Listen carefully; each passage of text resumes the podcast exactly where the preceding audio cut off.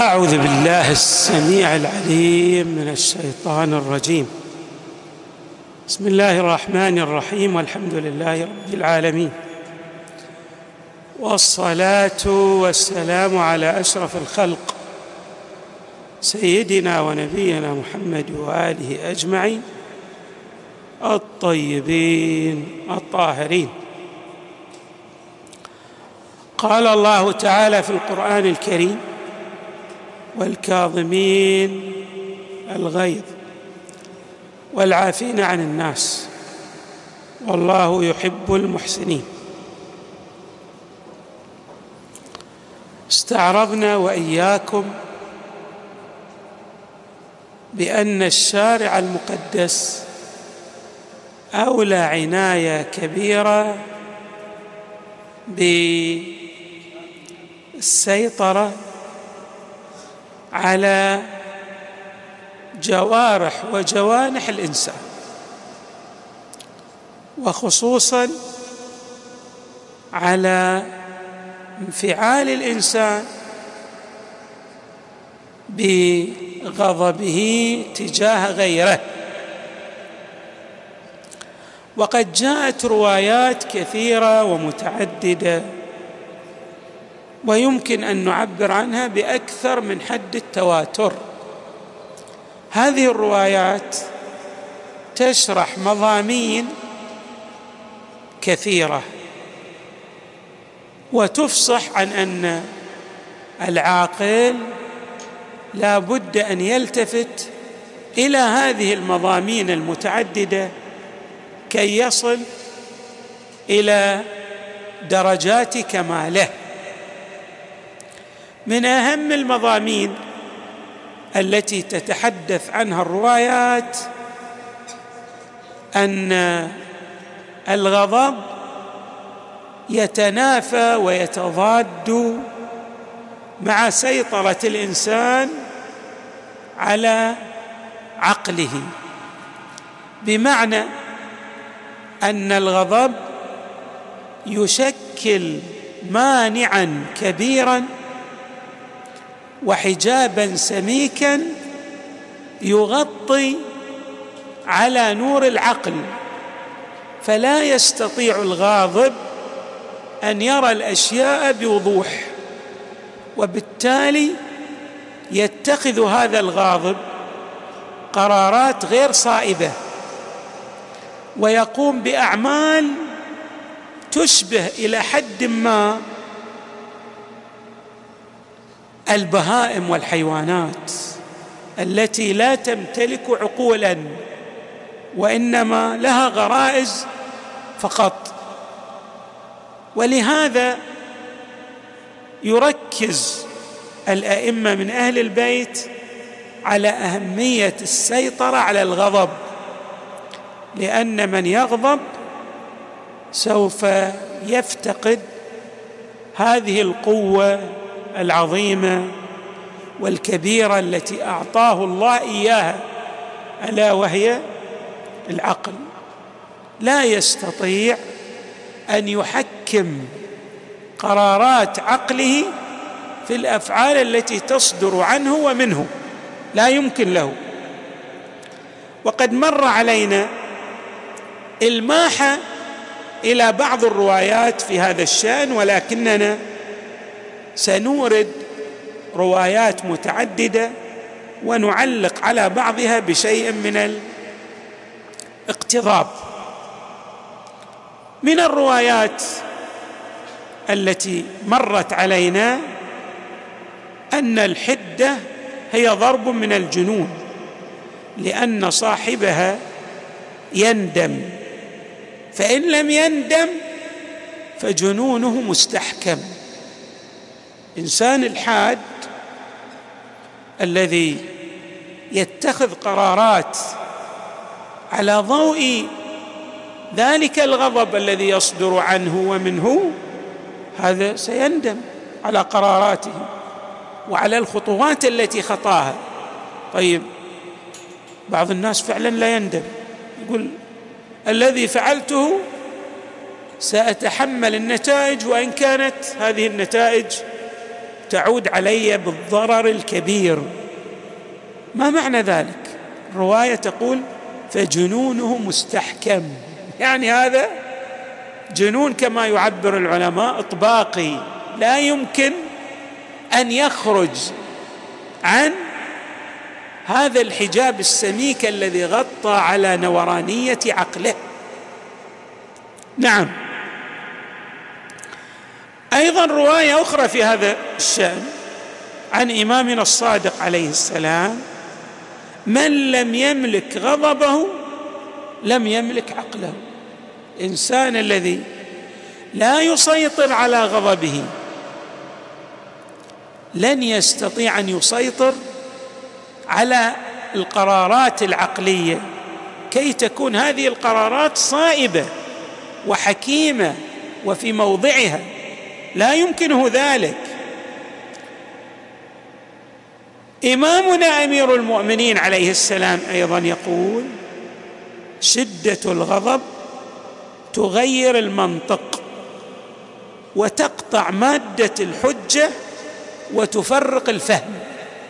انظروا إلى هذه الآثار الثلاثة التي يوضحها إمامنا أمير المؤمنين. الأثر الأول لشدة الغضب أن الألفاظ التي تصدر عن هذا الغضبان لن تكون ألفاظ على طبق الموازين الصحيحة. يعني قد يأتي بألفاظ نابية ألفاظ مكروهة ألفاظ غير حميدة مستقبحة. اذا اولا ألفاظه التي تصدر عنه هذه الألفاظ غير سوية.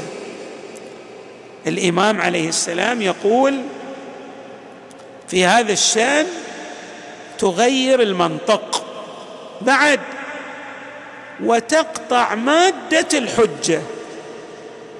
ما معنى تقطع مادة الحجة؟